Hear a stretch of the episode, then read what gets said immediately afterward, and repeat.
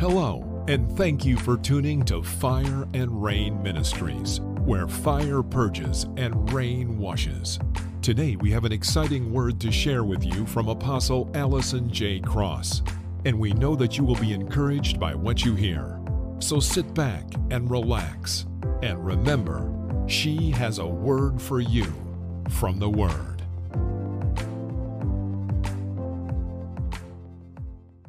Apostle Christmas, go ahead and open us up with prayer. Sure. Hallelujah, God. Gracious God, our Father, we come to you right now in the name of Jesus saying, Thank you, Lord God. Thank you, Lord God, for all things great and all things small. Thank you, Lord God, that you have kept us from last week to this week, God.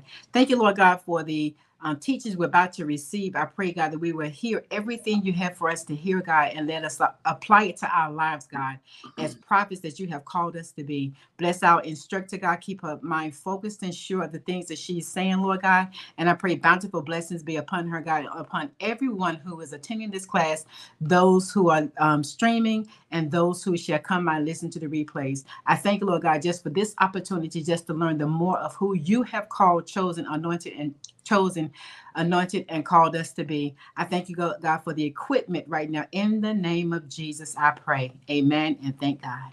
Amen. Praise the Lord. I tell you what, I've been enjoying the School of the Prophets. How about you guys? I sure have. yeah. I don't want it to end.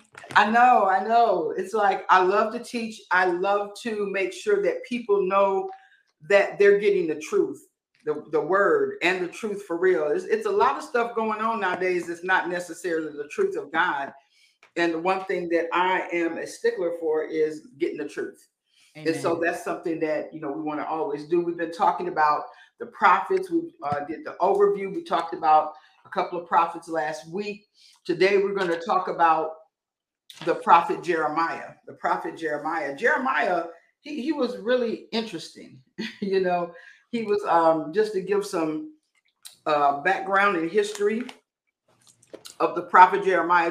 Jeremiah was a prophet who lived in the southern kingdom of Judah.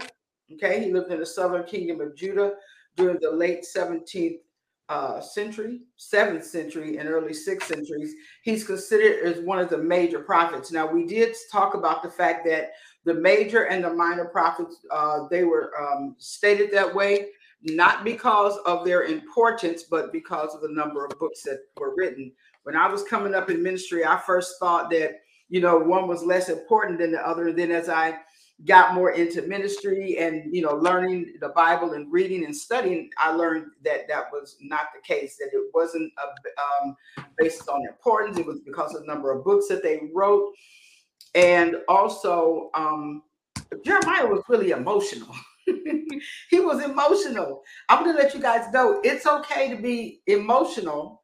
We have emotions and passionate. I would say, even to the next level, he was very passionate about what he believed. And as prophets, you have to be passionate and steadfast and unmovable about what you believe. You know, if I see something that says that the um how can I say the earth is the earth is round, okay? I believe that. I'm not going to refute that. The, the sun is yellow or orange, whatever you call it. That's what we believe. We're passionate about the things that we believe. And once you know something beyond a shadow of a doubt, can nobody change your mind unless you allow it to be changed. Prophets, unless you allow your mind to be changed. And I want to say, don't let man, don't let the enemy change your mind once you know what God has called you to. Once you know what God has said, do not let anyone change your mind. Stick with the word, stay in the word. Know that God has called you, He's chosen you for such a time as this. And Jeremiah was a very passionate man, he was born into a priestly family. Um, he was from Anathoth, located about three miles northwest of Jerusalem. Okay. And when Jeremiah uh, started his prophetic ministry, he was young. He was young. He wasn't, you know, he wasn't an old man. He was young, likely in his early 20s.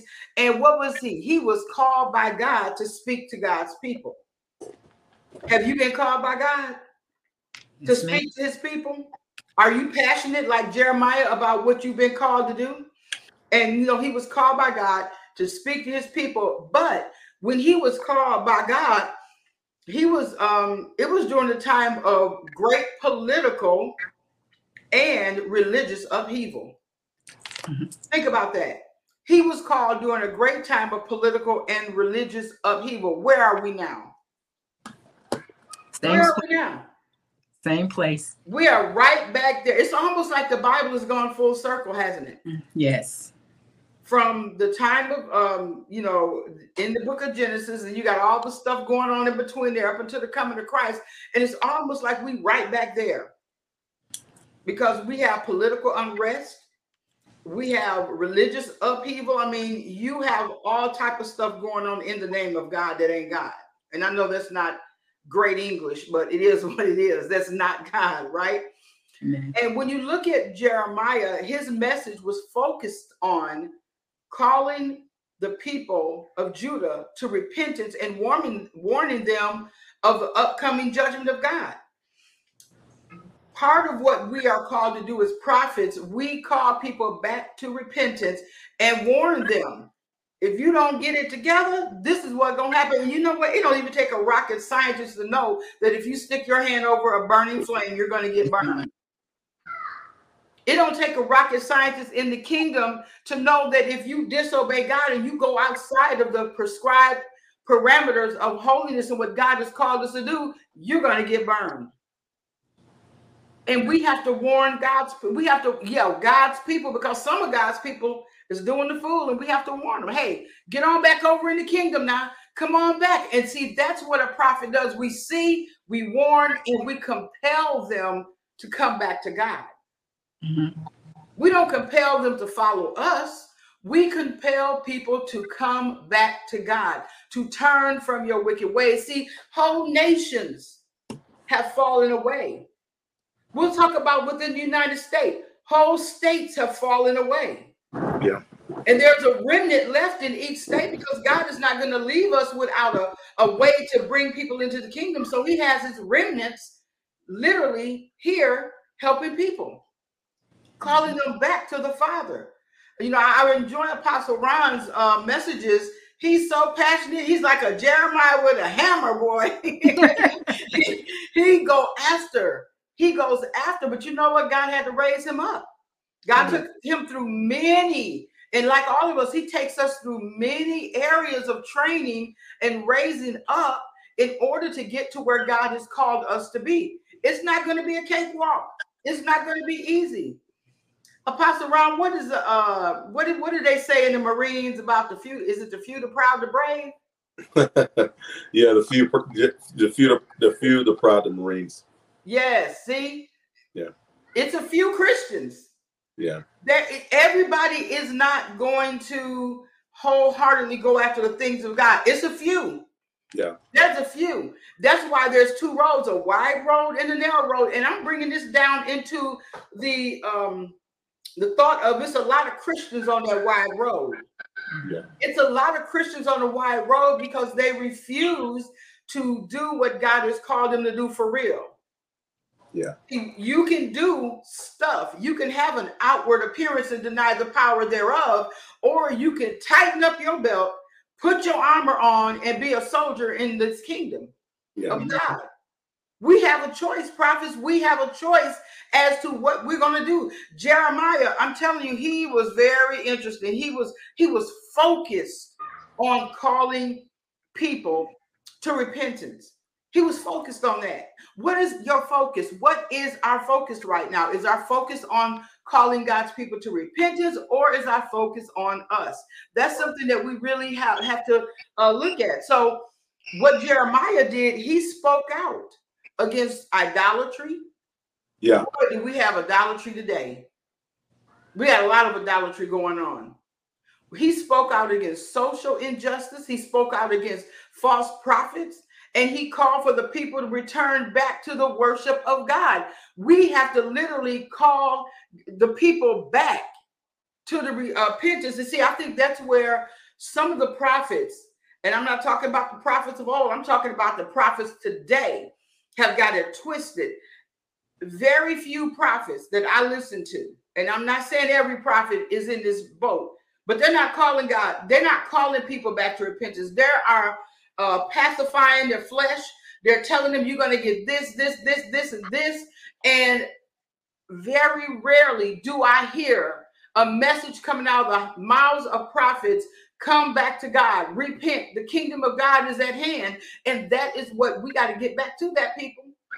We have to get back to that because there's people out here dying. There's people out here slipping and tripping and dipping and they losing it. And they need to be shook up and called back to the kingdom. Amen. Amen. One of Jeremiah's most famous prophecies was his warning that Jerusalem would be destroyed and the people of Judah would be taken into exile, into captivity by the Babylonians.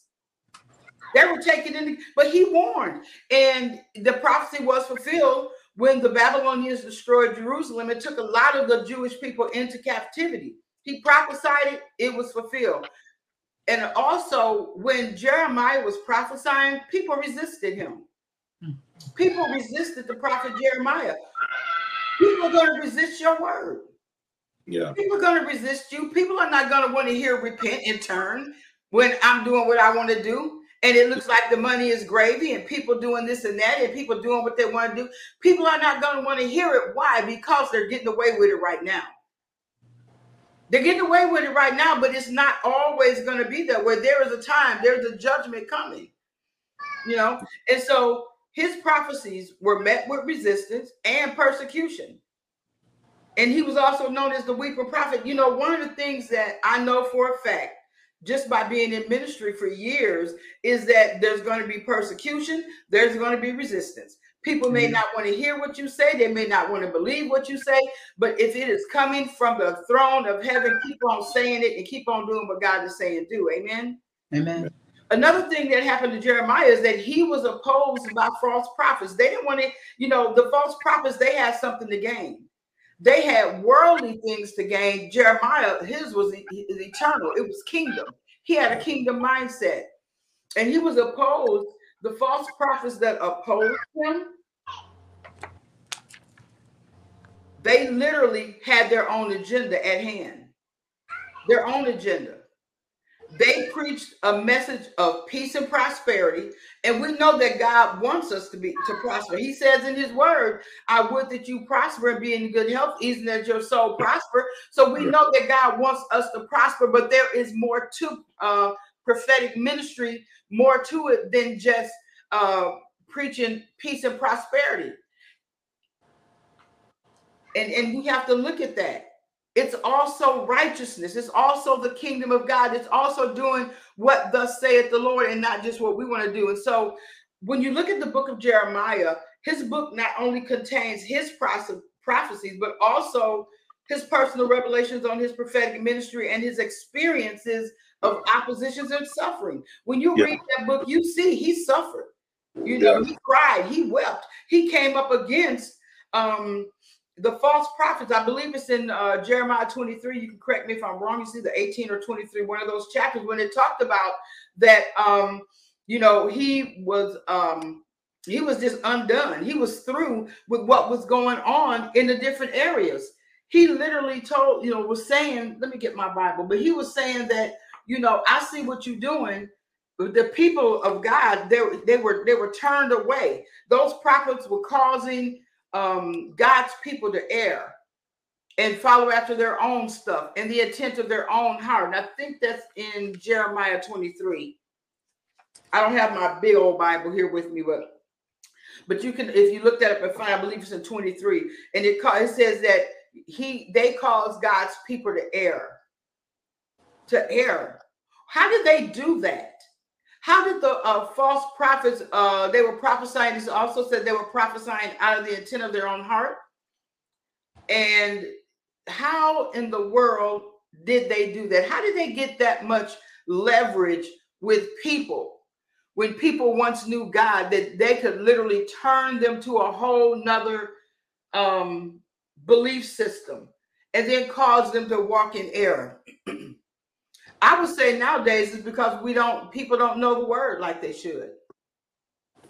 Whenever you don't know the word like you should, you will uh you have the potential of getting into error. I'm gonna see if I can find that. Uh, people to err.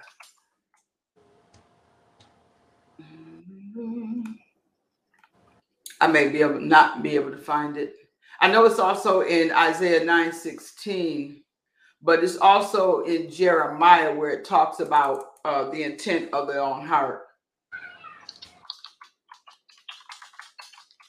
Yes, that's Jeremiah. Uh, that's 26, verse 26.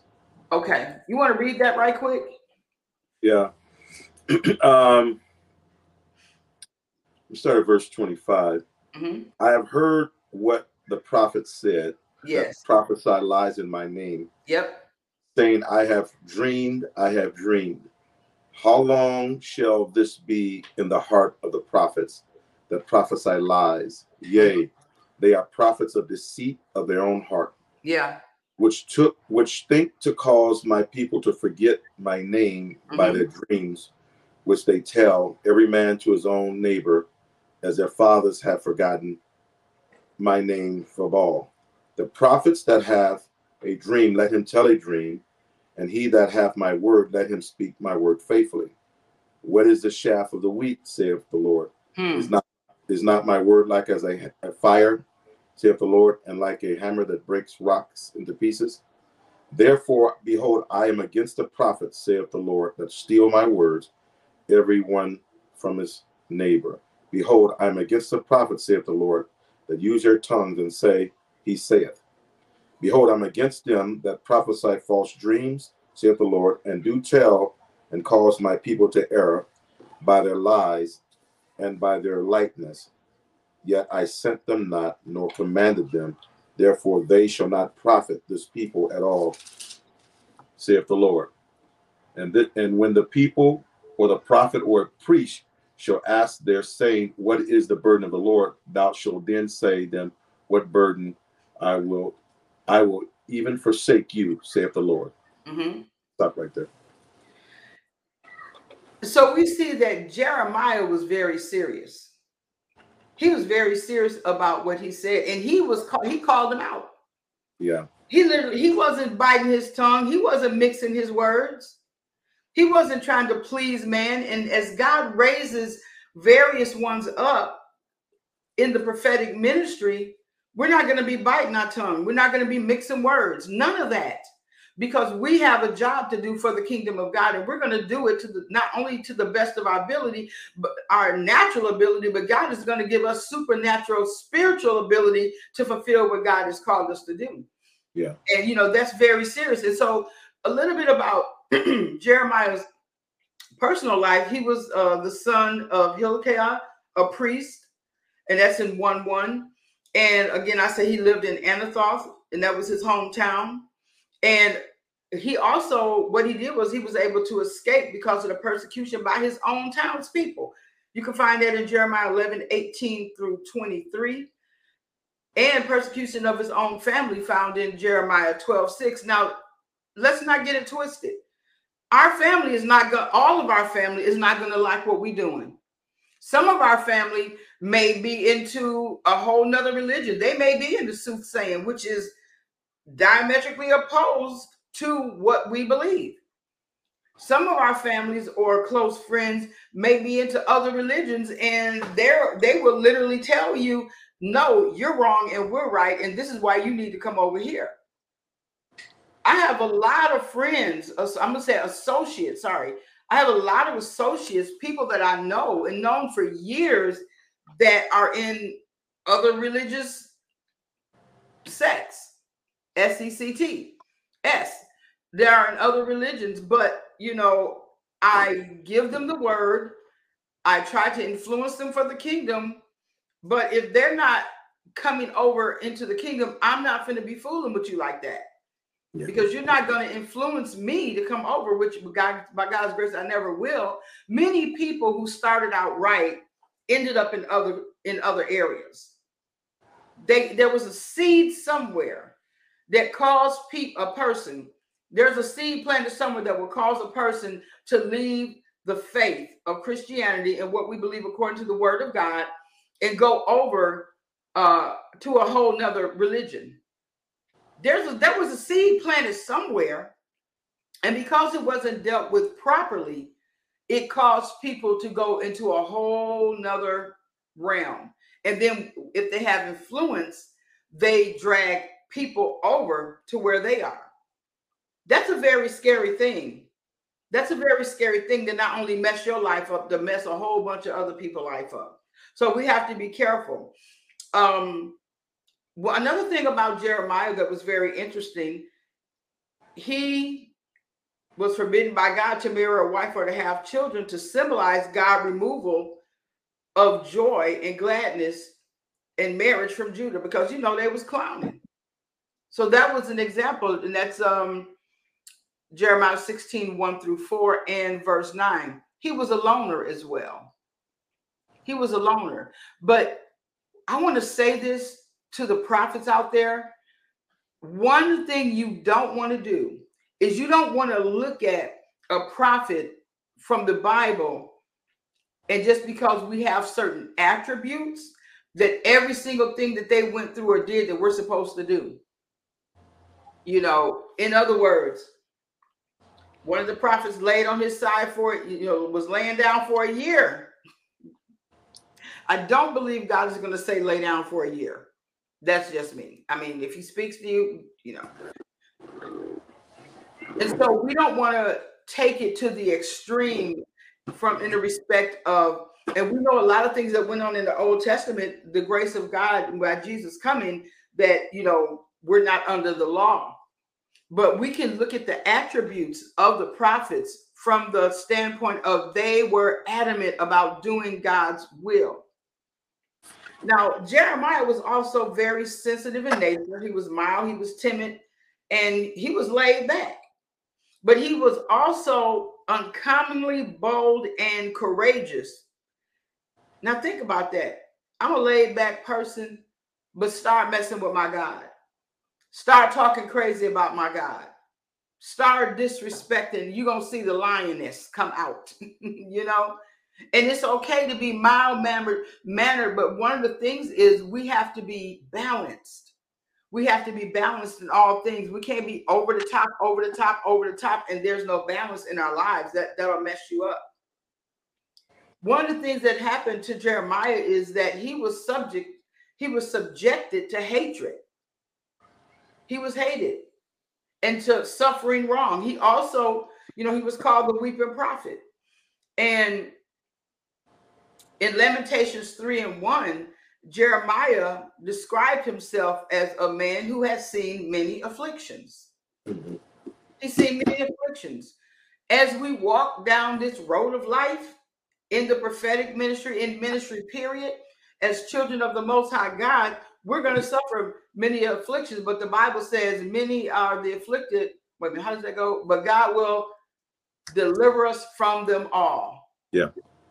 He'll deliver us from them all. So that means that as we go forth in the ministry that God has called us to, we are going to suffer. There are going to be things. People are going to lie. People are going to cheat. People are going to steal. But God has got our back. And also, um, Jeremiah he stood the course. He didn't back up, he didn't back down. When you look at his prophetic ministry and how it started, he was chosen, God chose him before birth to be a prophet. Before birth. Why is that significant? Because God chose him. Man didn't cho- choose him. God chose him. When God's hand is on your life and he chooses you, there's nothing that man can do about that.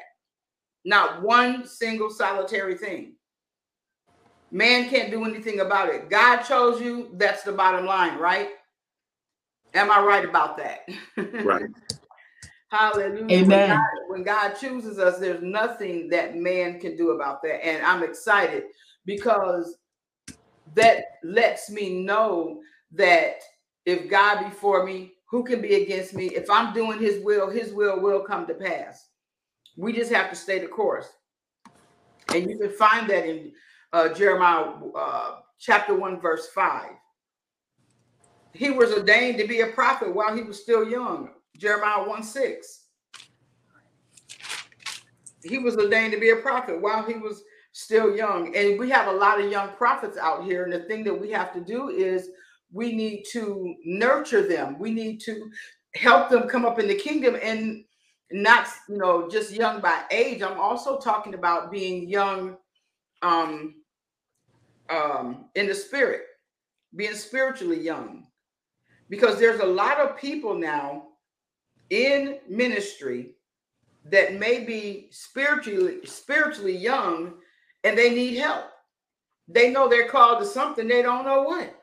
It's up to us that are mature to help lead guide and direct them to you know how they need to function operate know the you know the tenets of the faith. It's more than just standing up with a microphone prophesying to people we can people can open their mouth and the devil can feel it if they being used by the devil and give out disseminate information. Happens all the time. So we have to make sure that we're on the right side. And another thing is with the prophet jeremiah he was constantly torn between his love of God and faithfulness to him and his love for um, his duty in his country. Jeremiah 4 19 Uh, in 8 20 through 22. So he was torn. He loved his country, but he loved God as well. And he was kind of torn by that. And so the one of the things is he was so devoted to his duty as a prophet because he knew God called him. He was devoted to what God called him to do. And he was so devoted to his duty as a prophet and so dedicated to his God given mission that he could not stop speaking the message of God, even though at times he felt like giving up. He's human. Jeremiah 20, verse 7 through 9. You know, and there are times as prophets, you may feel like giving up. God has given you a phenomenal word to share with the people. God has graced you with uh, awesome abilities in the kingdom, but sometimes in our humanness, we feel like, Lord Jesus, if you don't help me now, you know, I mean, and that's what was happening with Jeremiah. He has human, and you have human feelings. You don't have to worry about being so spiritual. You don't have to worry about being so uh, spiritual that you will literally lose who you are. We have humans. Jesus wept. He cried. He had feelings. And I think sometimes, um, I think sometimes people feel like cool range It's the I think sometimes people feel like if they show their human side, that it will be a mess up, that they mm. won't be taken seriously, that they have to be so um religious you don't have to always walk around saying, "Oh, thou, um, thou art my friend. Come closest to me, my brethren." My no, we don't have to do that. Okay. The thing that we want to always do and recognize is that we are human, and you know, Jeremiah, he was human, of course, and he let his humanness, you know, he wept, and you know, he had he had issues with people not following God, but he was he showed his humanness as well. But yet he was devoted to God, and he couldn't stop speaking that message. He couldn't stop speaking it. Did you know that in Jeremiah's 40 years of ministry, he never once saw any positive response to his message, yet he patiently and bravely persisted in the mission that God has called him to do, despite the fact that he was unheeded. What does that mean? People didn't heed the warning. He was humiliated and persecuted. But that did not deter him, even though he didn't see it. That didn't deter him from saying, I'm going to speak the word of the Lord, whether I see it come to pass in my lifetime or not. See, he had it, he he got he got it he understood that what God was calling him to was so important that whether I see it come to pass or not, I will not stop speaking what thus saith the Lord. I will not stop calling his people back to repentance. And even though, you know, I'm sure it broke his heart to do it at times to say, you know what, if you don't stop that, you're gonna be out of here. I know it was painful for him because you know, we as prophets, we as people, we love people. Mm-hmm. But what did he do? He continued to wholeheartedly declare the whole counsel of God to unrepentant people. No matter whether he's seen him repent or not, I'm gonna tell you, I'm gonna tell you, I'm gonna tell you, you, you, because you're not gonna be without excuse. You're not gonna be able to bring an accusation against me that I didn't tell you what God was saying. And that's something that we have to do. That's something that we have to do.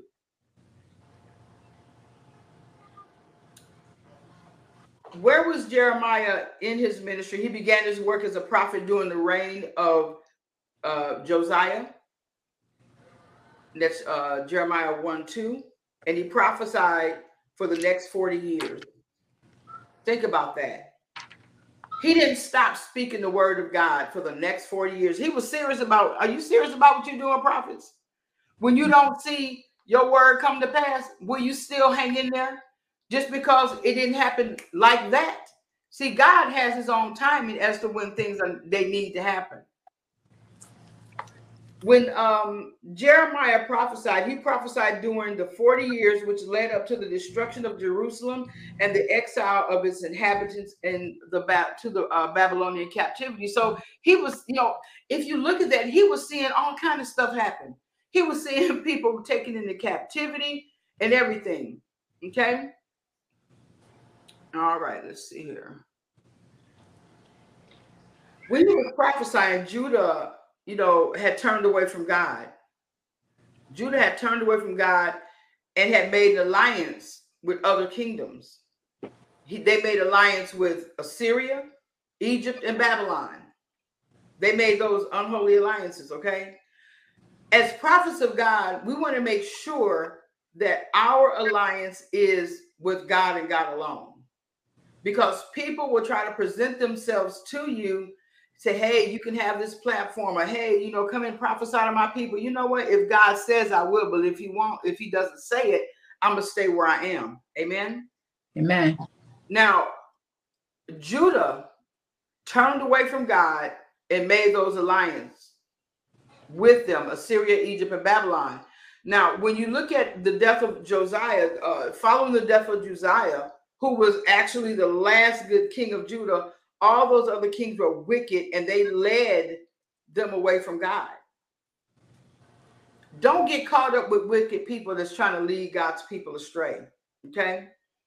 They'll look good on the outside, but if you wait on that discernment to kick in, you'll know who to get rid of.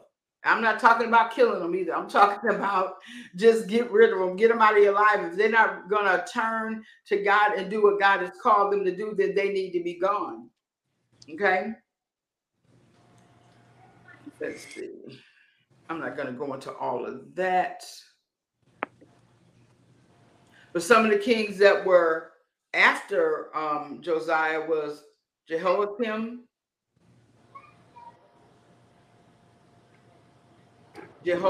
Mean, Jehoazahaz, Jehoiakim, and Zedekiah. Those are kings that were reigning as well. Now, from a religious standpoint, what did Judah do that Jeremiah was so upset about?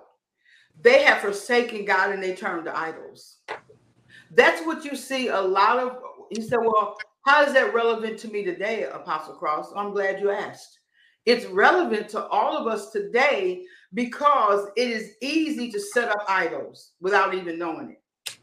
And we have to be so careful about that. It's easy to even make ourselves an idol to ourselves when we begin to think more highly than our of ourselves than we ought what have that what what just happened we become our own idol so we even have to be careful of that you know and then when you look at the wickedness of the people uh is seen in the fact that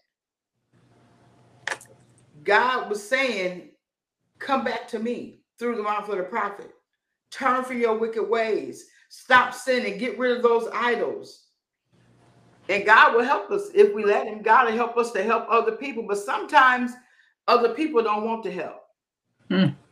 So when I find someone not wanting to help, I leave them to themselves. You have to.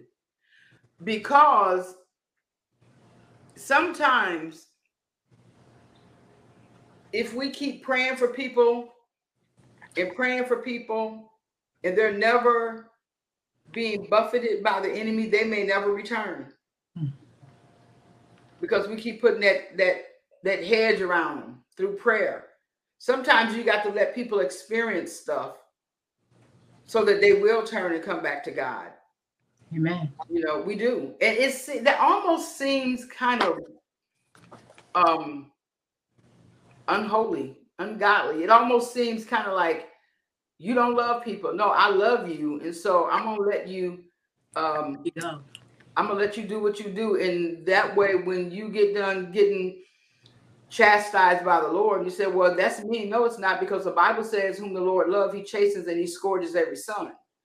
So if you are a son of God, if you are doing what God has called you to do, but you start doing foolishness and things, God's going to he'll he'll get you. He'll bring you back. He'll he'll love on you and he'll lovingly restore you. But we can no longer allow people to just you know do what they do and we end with it. No, I'm going to cry loud and spare not. And if you want to go on and be idolatrous, if you want to go on and do what you do, do what you do. I'm gonna let God handle you because I have other stuff to attend to. I've told you, and I'm not gonna sit there and babysit you. Okay. Amen.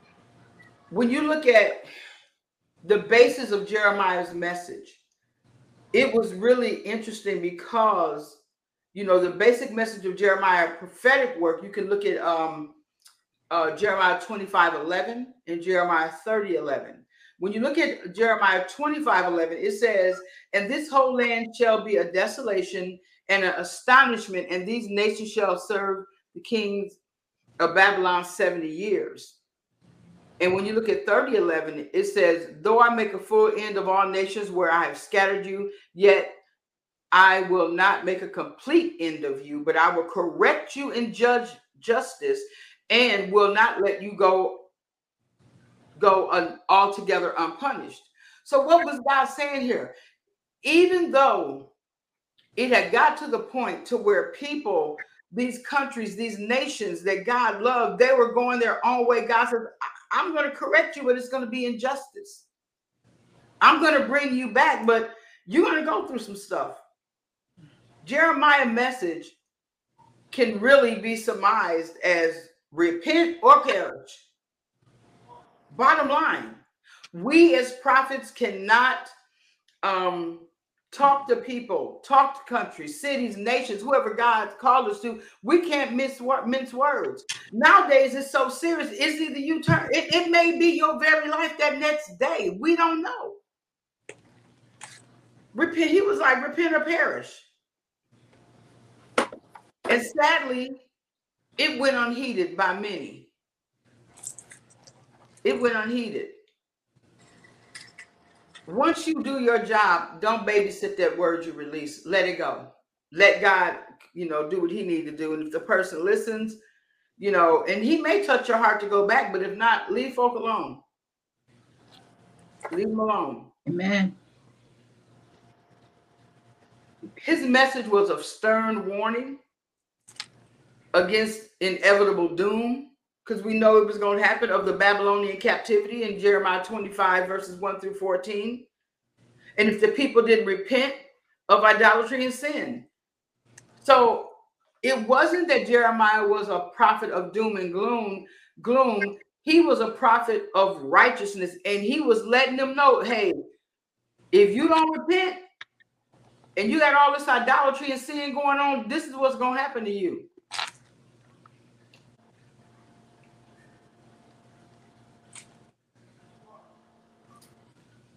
What can we learn from what can we learn from Jeremiah? It would do well for us to look at that book and say, you know, look at the similarities of the times of Jeremiah and the times of today.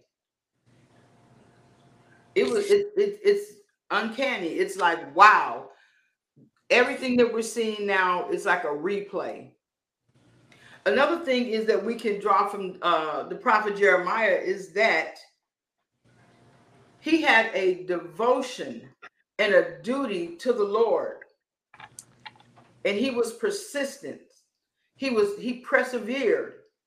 You can find that in Jeremiah 27, chapter 20, verses 7 through 9. Another thing is, check it out. National sin brings national judgment. Hmm. National sin brings national judgment. And this is what Jeremiah, it seems like he was trying to get the nation. I don't just, I'm not just trying to get one, I'm trying to get the whole nation to come back to God before the whole nation get judged. Nineveh about Nineveh was about to get the smackdown before Jonah went there because they was doing craziness. He didn't even know that's a whole. We'll talk about Jonah later, but national sin brings national judgment, and also Jeremiah. One of the things is he spoke of sorrow. He's when you when you look at Jeremiah, it, it speaks to me of sorrow, patience, grace, self sacrificing love of Jesus for his people. We can see that in Jeremiah. And we can see that when we compare it to Christ. Christ was a man of sorrow. He wept. He went through a lot, and we know that by reading the scripture. Jesus was patient. He had a lot of grace. He sacrificed himself. And so, you know, not to go any further into Jeremiah, but I just want to um, go into some of that because we as prophets will experience that. We will experience some of the same things that Jeremiah went through, but he is showing us how to go through it. He is showing us that, you know, it says that Jeremiah was a loner. You know, it's okay to pull away, but don't isolate yourself, prophet. Don't feel like you have to isolate yourself from people in order to be who God has called you to be. That's not balance. It's not balance. You have a life. It's okay to go eat ice cream, or if you don't, you know, sugar-free keto ice cream, whatever. it's okay to go out and fellowship with people. It really is. But what we don't want to do is we don't want to isolate ourselves and be an island unto ourselves because if you do, you will literally begin to um, hear from yourself, hmm. for lack of a better word. If you don't have someone that you are accountable to in ministry, in leadership, that you can bounce things off of that you really trust and they they have to have a heart of god and know like ill intentions and all that stuff. Don't be going around trying to find people to cover you you know. If god god will put in your life who need to be there. He'll put in your life who needs to be there. And and that's okay. You better be careful who you you want to cover your ministry. Make sure that those people are truly right. Mm-hmm. Discern what spirit they are coming from. Be able to discern um, are they of God or are they of the devil? And the only way we can discern that is if we have a relationship with the Father. If we don't have a relationship with the Lord, and he is our all in all and our everything. He says he'll lead us and guide us into all truth. So that tells me that if there is someone that you are attached to, he gonna lead and guide you into all truth, and he gonna show every person that's lying. He's gonna show that. He's gonna expose them to you so you won't be caught up in foolishness at the end of the day. See, he God loves us so much that he doesn't want us to be tricked. He doesn't want us to be hoodwinked. He does not want us to be bamboozled. He wants us to be right with him. Amen. Amen. And right for him and doing the right thing and not being led astray, not being tossed to and fro by every wind of doctrine. When God sets you in a place of being who he has called you to be, he's not going to have people connected to you, covering you, helping you. They have ulterior motives. Never.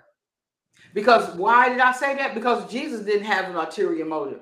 When Jesus was on the earth, the greatest prophet that ever was, he was here, number one, to do the will of the Father. Number two, to, uh, yes, bring people back to the Father. And then also to, you know, die for our sins so that we could be righteous before him. A person that does not have your best intent at heart, prophets in ministry, that it'll be all about them it will be all about them and it'll be all about them. It'll be all about their money. and it'll be all about them. You know, they're not. So we want to be careful of that. And again, God will lead, guide, and direct us into all truth. Amen. Uh, let's see, what time is it here? We're going to keep it around an hour. One moment. Yeah, we got time. We're going to talk a little bit. We're going to get into Hosea. We're going to talk about Hosea. Hosea, he was an interesting man, wasn't he? He was. Boy, I tell you, I don't know, brothers out there that are listening. I don't know, could you be a Hosea? Because woo he has some stringent requirements, didn't he? Oh my God. Hosea, he was a prophet who lived in the northern kingdom of Israel uh, during the 8th century. He's considered to be one of the minor prophets of the Old Testament and is known for his message of God's love and faithfulness. There it is again. He was known as God for his message of God's love and faithfulness despite Israel's unfaithfulness. That's the kind of God we serve. God is faithful when we're not faithful.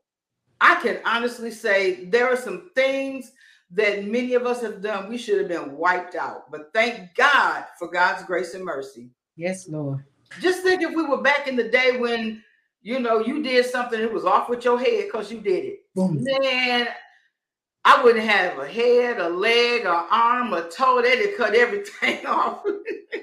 because God. we have all fallen, we've all sinned and fallen short of the glory of God. I'm not, not making light of it, but what I'm saying is we've all done something and have, you know, when you look at um, Hosea, God was faithful to Israel despite how unfaithful Israel was. And when you look at Hosea's prophetic message, it was very unique. He had a unique message in that it was expressed of his personal life experience, and God instructed now, this is the part right here. God instructed Hosea to marry a woman named Gomer. Okay. Oh, Lord. Gomer prostitute. was a prostitute. And as a symbol of God's relationship with the people of Israel, Gomer's unfaithfulness to Hosea symbolizes symbolized Israel's unfaithfulness to, unfaithfulness to God. thank God for Jesus that God don't require those type of things today. you know, I don't know if God, you know, but anyway, I'm not even going down that rabbit hole. But anyway, Gomer's unfaithfulness to Hosea symbolizes Israel's unfaithfulness to God, and yet Hosea remained faithful to her, symbolizing God's love and faithfulness to Israel. No matter how many times we mess up, God, I thank prophets, no matter how many times you fall, Get up, repent, dust yourself off, get back in the game, get back in the fight. It's okay. I'm not saying it's okay to sin, but if things happen, I mean, we sin every day in word, thought, or deed. I have to constantly say the blood of Jesus over my mind constantly. Why? Because we live in a world full of everything. You can't even go in the store without hearing somebody cussing somebody out. You can't go in the store without hearing worldly music. What do you think all that it gets into our mind sometimes? We may come out of the store and it was a, a song playing, get in the car, and all of a sudden that song stuck up in your head. Mm-hmm. You know, so we sit every day and word thought or deed. Now, when you look at Hosea's prophecies, Hosea's prophecies were focused on calling Israel to repentance and warning them of the coming judgment of God. And he spoke out against idolatry. There, that idolatry is again. That seems to be a common thread with the prophets. They were speaking out against idolatry because they knew what they was dealing with. They knew. And see, they were eagle-eye prophets. They were seers. They were dreamers. They they heard God. You know, they they had a relationship with the Father. And so when God began to talk to them, they heard him clear. But you better believe they spent time with him. Mm-hmm. They wasn't just doing what they wanted to do.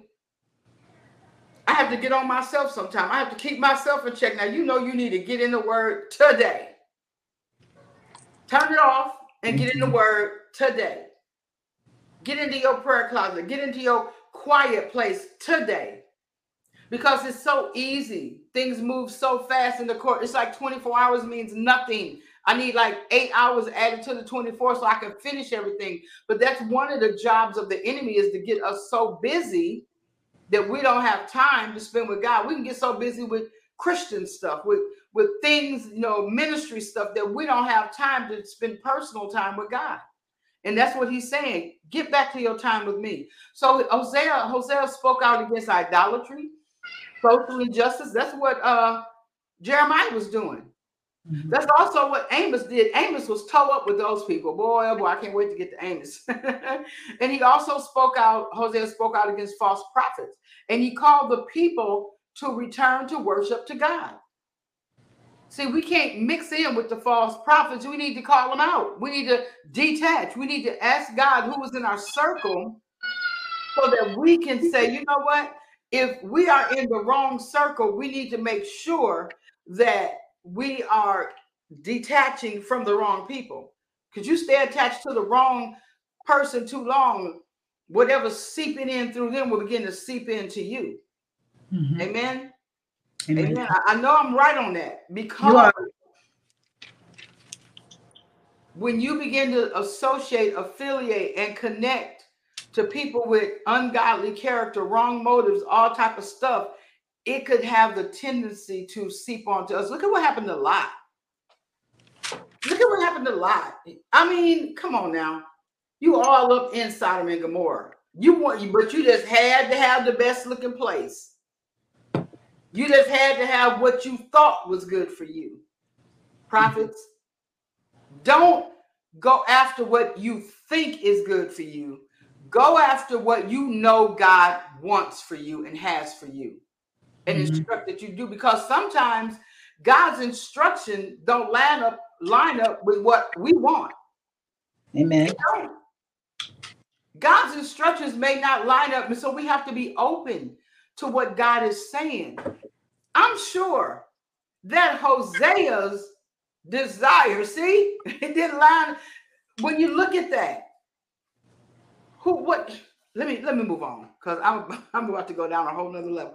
Okay, so when you look at Hosea, one of his most famous prophecies was his message of God's love and restoration to Israel despite their unfaithfulness. He described God as a loving husband who would never give up on his unfaithful wife and promised that God would ultimately restore Israel to the places of blessings and honor. So we have to say, you know what, Lord, no matter what I want and how I want it, it's about what you want and how you want it.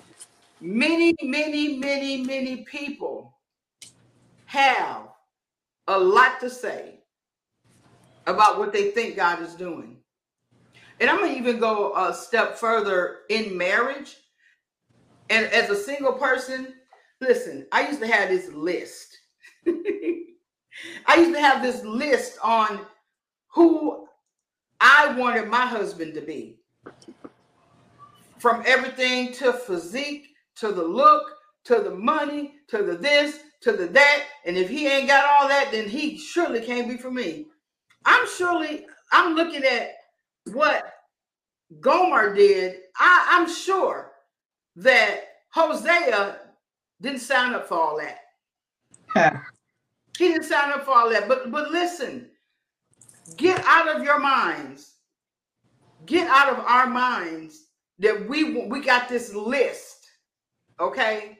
And God got to fulfill that list. How about we just get on the page with God and let Him give us the list and let Him fulfill the list?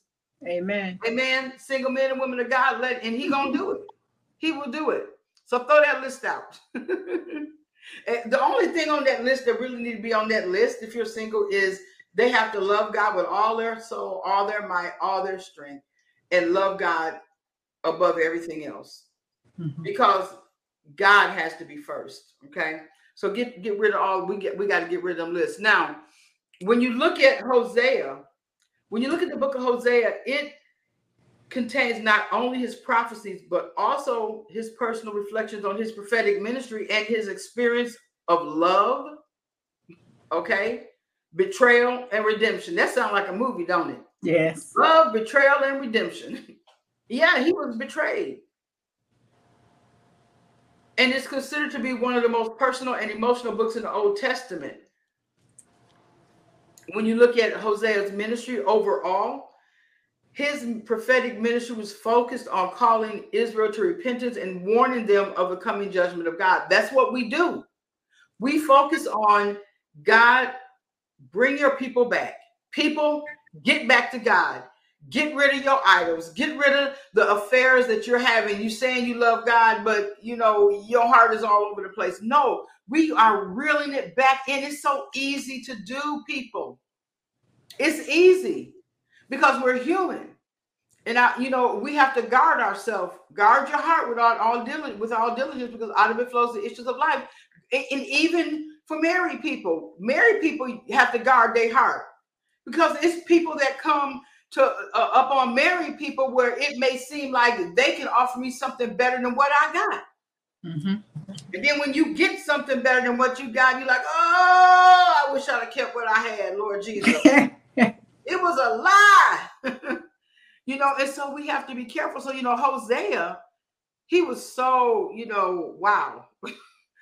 you know, when I look at that, all I can say is wow sometimes because I don't know. I don't know people that could have did that. You know, and I have heard of some people that, you know, after, you know, things went on, they, you know, they did what they did, but I just don't know if I could have had, if I would have had that grace. Let's look a little more deeper at Hosea. Sorry, I'm just getting my pages lined up here. Now, when you talk about Hosea's name, Hosea's name means salvation, deliverance, help, or God is salvation. What an awesome name to have depicting where God had him. Okay. So when you look at the fact that his name means salvation, his prophetic ministry was an attempt to see Israel delivered from sin and brought back into proper relationship with God, right? He was a prophet of the northern kingdom, as I said, and his addresses, the those that he addressed in the northern kingdom, were tribes and seemed to have an intimate, were the tribes that seemed to seem to have had an intimate knowledge. You know he had an intimate knowledge of the northern kingdom. He knew see and when you're when you're doing god's work we have to have a working knowledge of what we're doing not only of the word, but you better know if God is calling, causing you to go to a group of people, a city, study the city, study who God is calling you to address. You know, know some of their cultural ways. If you're talking to people in another country, know their culture. You may say something that may offend them, and it may be totally fine for you, but that culture you may be offended and then you've cut off the ability to reach them. So another thing is that hosea knew who he was talking to okay? When you look at um another thing about hosea he made reference to he said our land and our king uh that's in chapter uh, hosea 1 chapter 2 and 7 5 in his prophecies to the north. And so he was identifying with that land. He was identifying with the people. Same thing that Nehemiah did. Remember Nehemiah? You know, he hadn't even been uh, to Jerusalem where the walls were, um, the gates were, uh, walls were broken down and the gates were burned with fire, but he identified with the people. And this is what Hosea was doing. He identified with the people. And, you know, when he referred to Israel by name, Israel was one of the largest tribes in there, which was Ephraim. And Ephraim, he may have been an Ephraimite. You know, we want to look at that. Um, as a prophet, he was contemporary of Amos. Then what did Amos do? Amos denounced, he had denounced all social inequalities of his day and the exploitation of the lower class people. See, back in, in Amos' day, he he was he was trying to help the little man. He was trying to help the underclass because the people of high class status, so to speak, they were literally um, putting the foot on um, the back of the people of Amos's day, and he didn't like it. When you look at Hosea, he was also concerned with the political and religious and moral evils of that nation. He really was. And that's something that, you know, as we go forth as prophets of the Most High God, not only are we concerned with people, we're concerned against the political agendas. We have to pray, people. We have to pray. Hosea had real compassion for his people. That's one of the things that we want to make sure is that we have real godly compassion for God's people.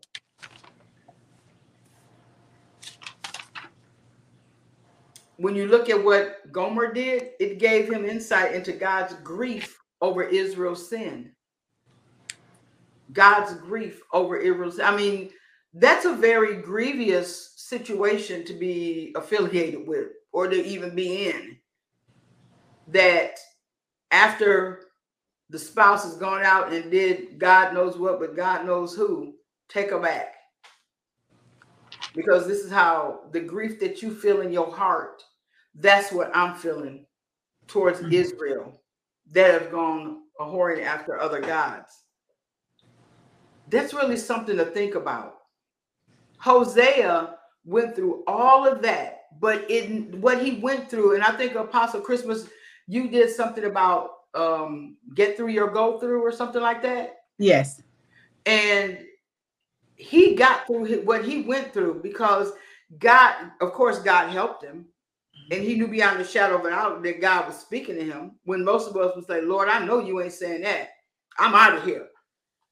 But through that, he was able to passionately, passionately speak what God is saying from a first-hand point of view. Mm. Because he felt the grief, the betrayal, he felt all of that when Gomer did what she did, just like God felt when Israel did what she did. And that's why Hosea was able to be so passionate about what he did, what he said. Let's see. And so one of the things is when you look at it and wrapping that up a little bit, I'm not, I have, there's so much I could talk about with Hosea, but the, the basic thing I want you to get out of Hosea is that when he heard what God said and he obeyed what God said, he then was able to feel what God felt for his chosen people. And therefore, he was even able to speak from a almost a first-hand point of view. It wasn't mm-hmm. nothing that somebody told him. It mm. wasn't a message that he copied off the internet. It wasn't any, it, it was personal. It was personal because when God makes it personal for you, you can speak. You can speak.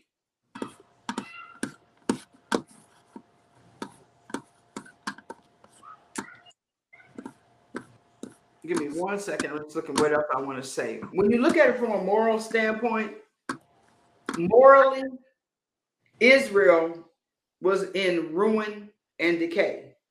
God was heartbroken about that. When Gomer stepped out on her husband, he was heartbroken about that. He was heartbroken. When you look at um, Israel in their you know moral decay, they were mixed with the world. Hosea 7 8. They had corrupted themselves. 9 verse 9. They practiced fraud and deceit. Chapter 12, verses 7 through 8. They trafficked with women in shrines. Verses 4 14. So morally, they were toe up. They was doing everything against God. They attempted um, to be religious, even though they were vile. And a prophet that can see will see that. They were immoral and they were ungodly. Chapter 4, verses 1 and 2. Also, when you look at it from um, religiously,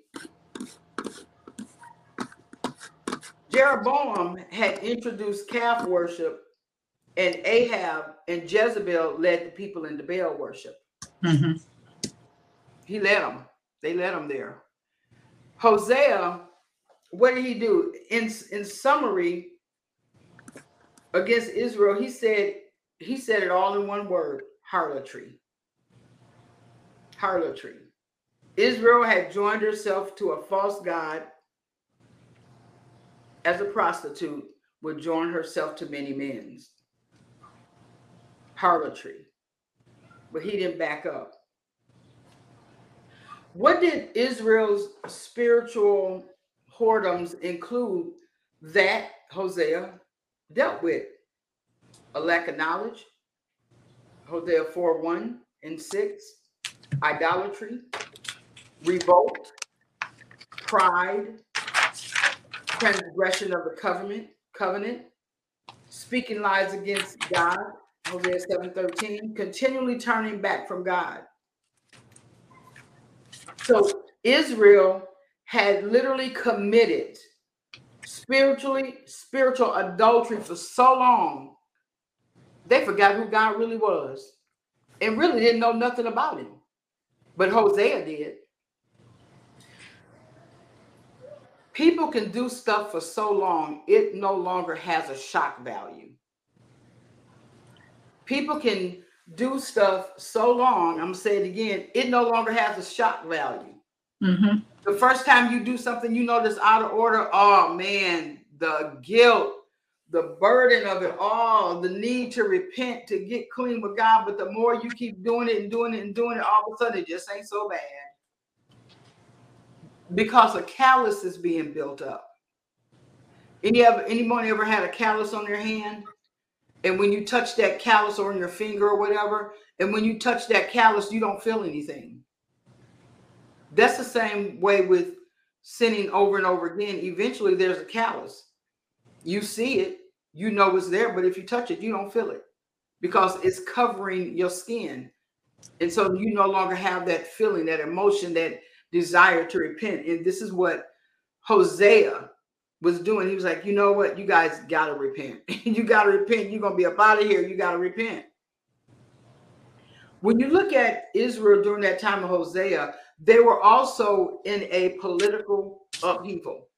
They um, were in turmoil and upheaval. And how many of you know that as God has called us to do what He's called us to do, when you walk, when we walk into places, many things will be in upheaval. It will be in torment because people have left God. And then they say, Well, I don't know why God allowed this. Well, I don't know why God is doing this. You know what? I'm not God. Don't ask me. Go to Him. Is your life right? You know, you might want to check your life.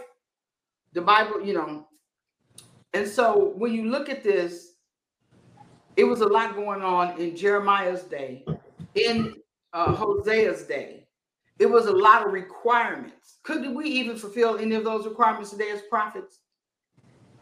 Could we pull away and, and be like, you know, not isolated, but could we stay in that quiet place in our spirit with God? Now, Jeremiah, he was known as a loner, but today, can we get alone in our spirit with God? Or have we opened ourselves up so much to everything and everybody that there is no secret place there anymore? And God is saying, I want that secret place back. I want you to be so in tune with me that as you hear me speak, you will obey my voice, and a stranger you won't follow, no matter what that stranger is saying, no matter what that stranger is offering you. Because I'm telling you, prophets of the Most High God, people are going to offer you stuff. People are trying to buy your gift. People, I've had it done.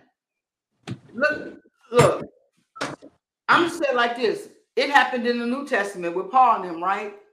Remember that uh that lady who was running behind them prophesying and stuff like that. Oh, you're men of God, and you know, this, that, and the other. And she was saying everything that was right, but she was prophesying for gain. She was, you know, Mhm. saying.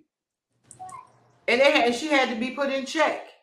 Hmm and the devil had to get cast out of her you know And so, as we go forth as prophets of the Most High God, there may be times when God will have you address a situation that you don't want to address. There may be times when we have to speak to friends, families, and foes, countries, cities, nations, the world, and God will let you know when and how. And we may not want to do that. But we are, our allegiance is to God, first and foremost. My allegiance is to God, first and foremost. Everything else is secondary. He's first place. Prophets of the Most High God make sure that God is first place in our lives at all times, that we are not running around, vacillating between two opinions. Today I'm over here, tomorrow I'm over there because today that sounds good, tomorrow. No, we're not doing that. We are going to stay focused on what God has called us to do, and that's it. So that's basically all I had to say today. Do I have any questions or comments at this time? Questions or comments? I think I'm going to, I think you guys are muted. I'm going to mute everyone. Okay. Okay, go ahead if any questions or comments.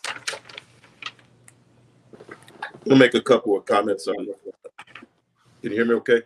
Yes, go ahead. Now, I want to I want to talk about um, I want to briefly talk about um, the the prophet's ministry. Uh, even though the Lord used the Old Testament Mm-hmm. uh, prophets as a as a as a as a part of an example um, for us today, uh, the ministry has not changed. Right. The calling the calling has not changed. The ministry has not changed, and and the burden that each and every prophet carries um, is specifically from the Lord, and and even even and even also, God gives His own symbolism. You know, with with prophetic acts, you was you were talking about prophetic acts, and you was talking about the the prophet having to lay on his side. Um, prophets today, God gives you His own symbolism and Mhm. what your and representation of the message because your message your, your experience is your message Mhm.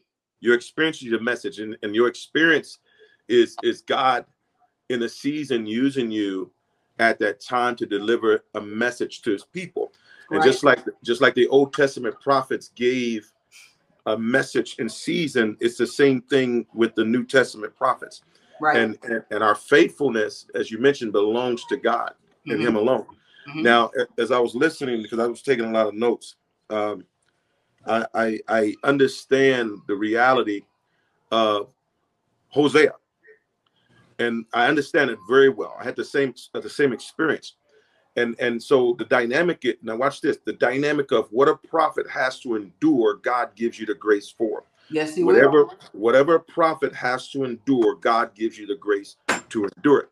You may not have an Hosea experience, you may not have an Ezekiel experience, but Mhm. you may have a Maria experience or a CC experience that they're on here. God bless y'all for being on. That's your experience, and that's God's experience with you. But Right. God is God's giving you a grace to endure that. What I what I found intriguing, I mean, I was on fire as you were talking. I'm literally was on fire the whole time as you were talking, as, as you were sharing. And this is why. What's happening is I like I I, I got my my my uh, uh my spiritual daughters on uh here I am bringing, encouraging others to participate in the class for their encouragement um, and their understanding and development. But here's the Lord using the class to rebirth the prophet in me. He's using, he's, I feel the anointing of God. Mhm. He's using the class because every time I've sat and listened, I feel the fire of God. I see the cutting away, the circumcision, the renewing of the covenant relationship Uh-huh. in that in that particular ministry. You follow me in that ministry. It's the same experience that I had when I first got saved, and it was acknowledged as a prophet. And I'm having the same as you started the class from the beginning. I'm feeling the fire. I'm feeling the rebirth. I was in tears as you were talking. I'm like, wow. I feel the cutting away. And even in the movement, this is for this this is for an encouragement too for for my spiritual daughters at home. And even in the movement that's happening take taking place, there is there's a call to to consecration. There's a call to consecration because right now, I'm gonna tell you, daughters what that are on here, there's a message that has to be released. There's a message in the body that has to be released. And before the message is released, there's a preparation, there's a cutting away, there's there's a lot that's going on, and some of your experiences are necessary um, for that preparation. And so I, am sitting there, and I'm, I'm, I'm I thank God for the class because I'm sitting there like, wow, I'm sitting here early as the first time you started the class, and I said, man, God, I can feel you. Amen. I can feel, I can feel your presence. I can feel your cutting away. I can feel your renewing of the covenant. And I know that you're preparing me for a message to release. Amen. To release. You're you're preparing me. You're you're refining. You're you're you're you're cutting away. You're removing and you're reestablishing and restoring. Now I did have the Hosea experience. Now what this is you think unique thing about a Hosea experience, at least for me. The Lord had to show me His love through my experience, just like what happened to Hosea. He uh-huh. showed me His love to the unfaithful. That was birthed through that experience. That was birth. Now, I wouldn't have been able to endure it without the grace. God gives each and every one, each and every prophet. That's why your, your, your, your ministry is unique. That's why your calling is unique. And that's why your experience is unique. You'll have the experience that's necessary for the message that has to be released. And it's relative to what he's declaring to the people. Uh-huh. If any, if anything that I learned in my Hosea experience, I learned that God loves the unfaithful. Doesn't mm. matter. Doesn't yep. matter. We, we we may equate it to he did it to he he, he was unfaithful to me, or he was unfaithful to, uh, uh, to to him, her, whatever. It doesn't matter. The issue about the message is the unfaithfulness toward the Lord, the church unfaithfulness toward the living God. And when you have the experience, the experience becomes a reality and the message that needs to be released for the church. Amen. And that's what's happening. Mm-hmm. That's what's happening. Mm-hmm. The prophets on, on here. God has given you a, a unique message through your experience as a cultivating process has taken place. And the pain that you've experienced, God is giving you the burden. God is, what should I say? God is giving you the grace. Uh-huh. Because the pain is only for an appointed time. It is, it, it come on, come on, because he's going to turn it to passion. And you're going to have a great love for that man, great love for that woman, but particularly a great love for God's people. That's yeah. the key. That's the key. In any form of unfaithfulness, the unfaithfulness is not to produce anger. The, the unfaithfulness should the unfaithfulness is not to produce anger. The unfaithfulness is to produce the love of God that's necessary for the people of God. We're no different from them brothers. We're no different. We're in a, we're hear what I'm saying we are in a season that God is still the same today, yesterday, and forever. So there, that that's just the old covenant. We're in the new covenant. The church is the same, just as the, come on, the nation of Israel. There is a call to true repentance. Right. There is, there is a call for reformation. There's a call to true, true repentance. There's a call, come on, come on, of the remnant to be established. So I'm, I'm, I'm right. so proud. I'm so proud of my daughter uh, on here. Praise God, Maria. Good to. I'm glad you're on here. CC, I'm glad you're on here. I don't know who else is on here because I can't see you. But see what, what as you were speaking, as you were speaking, God was showing me, okay, not everybody's committed to discipleship. Right. Not everybody's committed to discipleship. Uh-huh. This is discipleship. That's why there's a few on here. Because not, not come on, Holy Ghost. Not everybody's and it's okay. Yeah. Because not every if, if if you're not committed to discipleship, you can't receive this. Mm-hmm. You, can't receive see this. You got to be disciplined. That's where disciple come from. Discipline.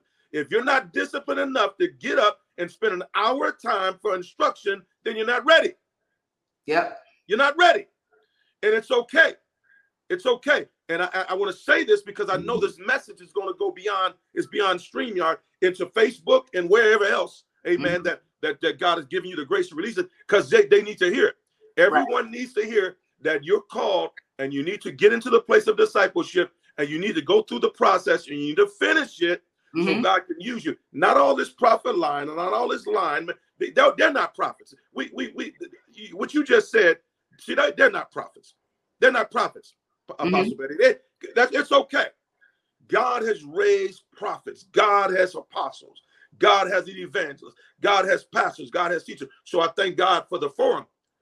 I thank Amen. God for the forum because what it's doing to me It's refining. Son, son, I got a message. I'm, I'm, I'm, come on, come on, come on, come on, come on, come on, come on. I got the message. The message, the message is stirring. Yeah, you're an apostle, but I'm watch this. I'm refining. Watch this. I'm refining the grace of the prophet on you because something has to be spoken. I got to get a word to my church. I got to get the word to my leaders. I got Amen. to get the word national and international. So as you're sitting and listening, now he's cutting away. He's cutting away, Apostle Betty. I can feel it. He's cutting away. Okay, okay. I'm, I'm I, I got to do this. Uh, okay. And, and, and as you were speaking, Apostle, I just I just had to get an empty notebook. I, I had a brand new notebook. I said, here we go. Major prophets, minor prophets. Ah, Jeremiah. Ah, yeah. Oh, yeah. And see, I've been doing a teaching on the, on the prophets during the week, but this is the key. There is a unique thing that's taking place, and I'm gonna tell you, there's a reformation, Amen. there's a refining, there's a Amen. reformation, there's a refining, and there's a renewing of covenant. Yeah. If you're truly called to be a prophet, your covenant is being renewed. A cutting away is taking place. Yes. A cutting away is taking place because God needs your voice now. God needs you to sit in the class, do the le- next seven weeks, and learn and listen and let Him refine you, daughter Maria. Let Him refine you, CC, and those who are listening that I, I've encouraged you to be a part of. Amen. To God be the glory. Hallelujah. Come on, Apostle Betty. I, I, oh my God, Apostle Ron almost got me where I can't even talk right now. I felt that, Apostle Ron, um, Glory to because God. there is a an, an ignition going on right now. Mhm. It, it's like because I I I've always I, the Lord told me who I was, Yes. but just to to know that He set me aside Yes. In this quiet place, and this is like the third time He's put me set me aside to a quiet place Yes. to where I have no other choice. I don't Yes. have a choice but to listen Yes. and hear. And he said, but now it's time out to stop listening and it's time to start telling.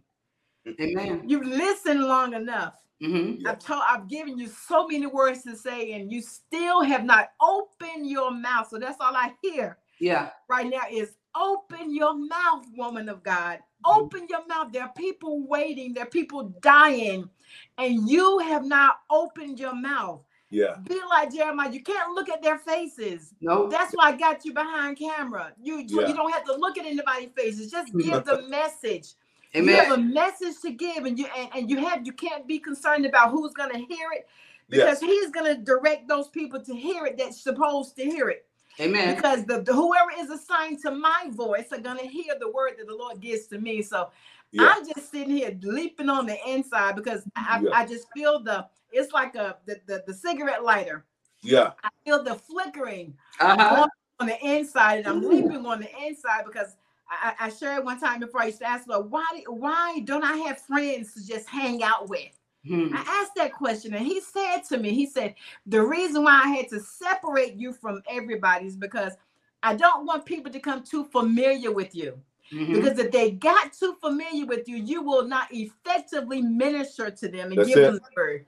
That's And it. so, so, so I, I, I under, I'm understanding with each passing week that this thing is bigger than I ever. Yeah. I can't even, I can't even wrap my head around it. Yeah. I just got, I just got to get, I have got to get out the way Mhm. and allow this, this gifting that He has given me to go before me. I can't control it, and I've been trying to control it. Why? Because people have told me, no, you just, it's just um, deja vu. No, the Lord said, no, it's not deja vu. It's you're my mouthpiece. So not having understanding and having everybody else to tell me, the Lord said, stop listening to them. I created you. That's Yeah. right. I formed you. I called you, and I have an I have a job for you to do. So just listen to me. And I I'm, I'm smiling now because I understand now more and more why He has put me in this place by myself Yeah. all That's day all right. long. And He said, "You've got to just be obedient with this time I've given you." Yes. It's not about television. It's not about sifting, searching the internet. It's about spending that quality time with me so that when you open your mouth and give people the message, you will know exactly what you're talking about. Why? Because you heard directly from me. BJ would not be a part of the message. I'm just being used. He's using me. Yes. God. Man can't use me, but the Lord is using me. So I'm Yeah. just I'm just excited. Week number four.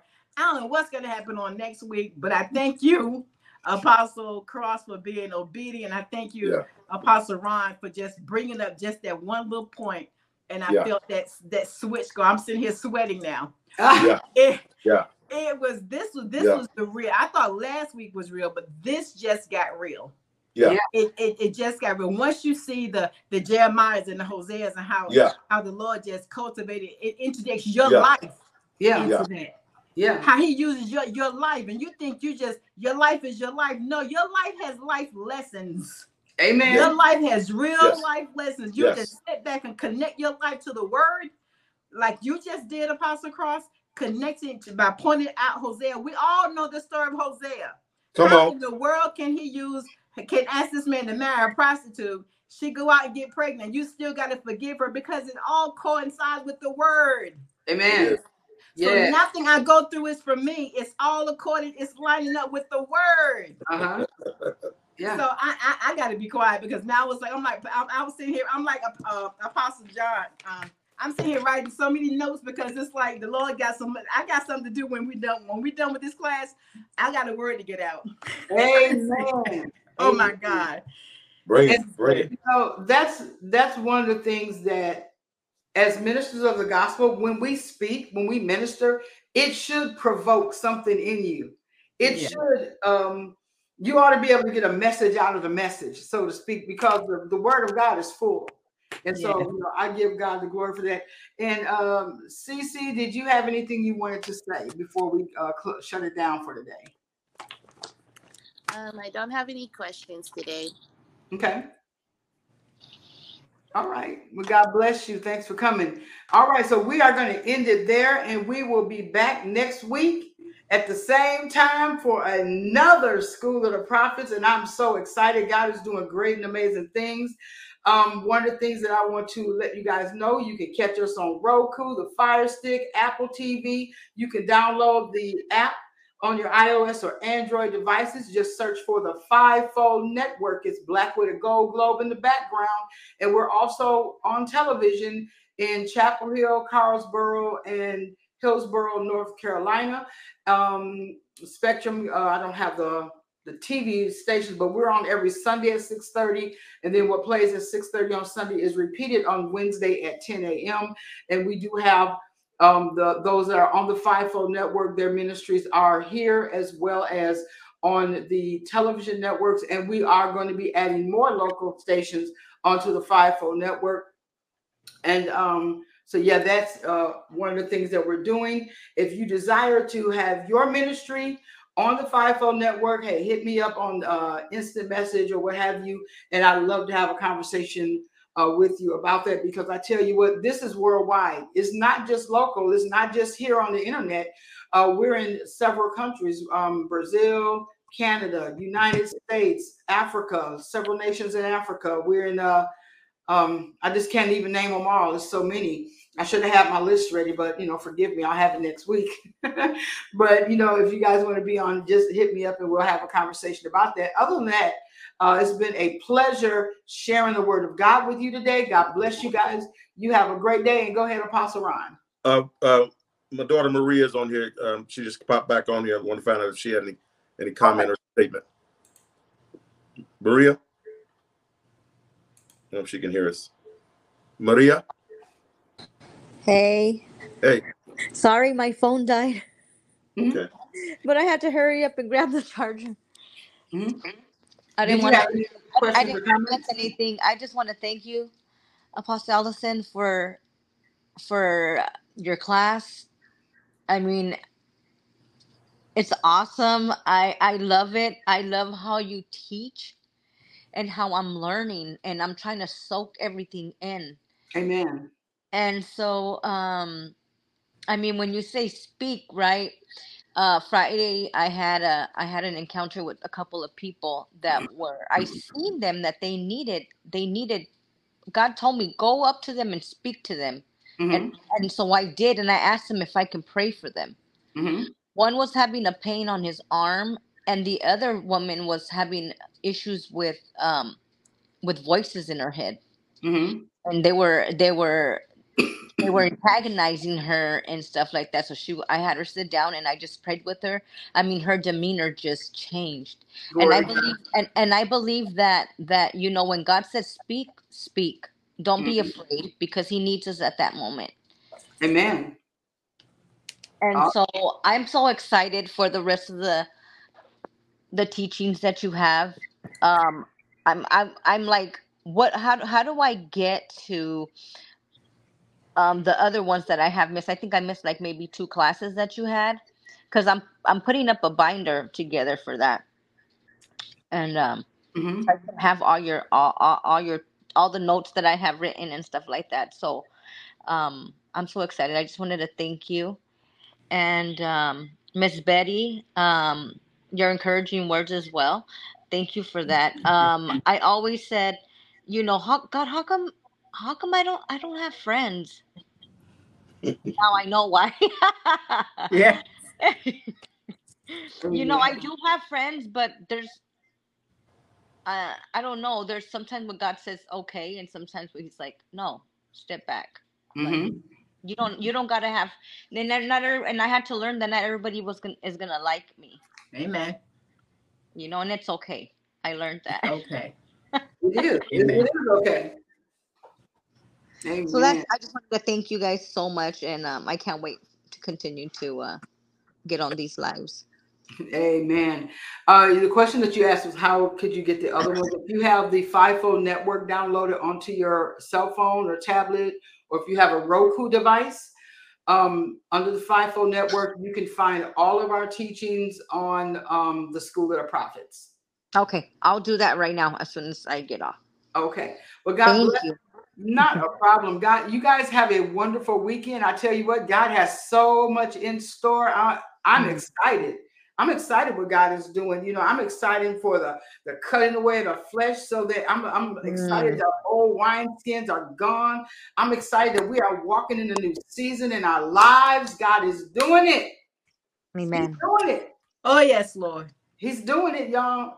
Thank you. Apostle Ron, he is doing it. Eyes have not seen, ears have not heard, neither has it entered in the heart of man the things that mm-hmm. God has in store for you, man of God. So, everyone be blessed. You have a wonderful week, and we'll see you back here next week for another School of the Prophets. Bye bye. Bye. Bye-bye. Wasn't that an awesome teaching? We look forward to you tuning in each week for more teachings from Apostle Allison J. Cross, founder of Fire and Rain Ministries. You can follow us on Facebook, Roku, The Fire Stick, Apple TV, iTunes, and more under the Fivefold Network. To contact the ministry, you can reach us at 252 764 5685 or email us at apostleajcross at gmail.com. God bless you and see you next time.